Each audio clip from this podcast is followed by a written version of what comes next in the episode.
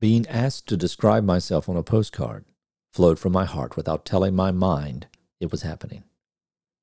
A poem.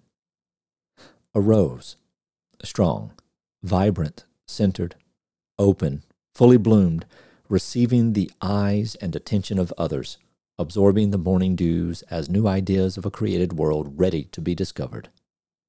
Beside this vibrant bloom are closed buds, ready to be understood, heard, and seen.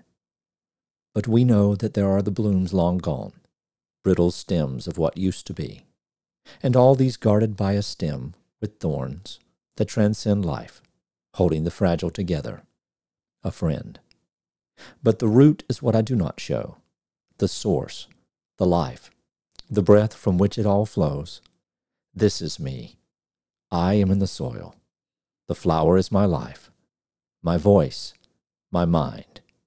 May it grow for others to be empowered to rise from their own place from the earth and live. Are you listening?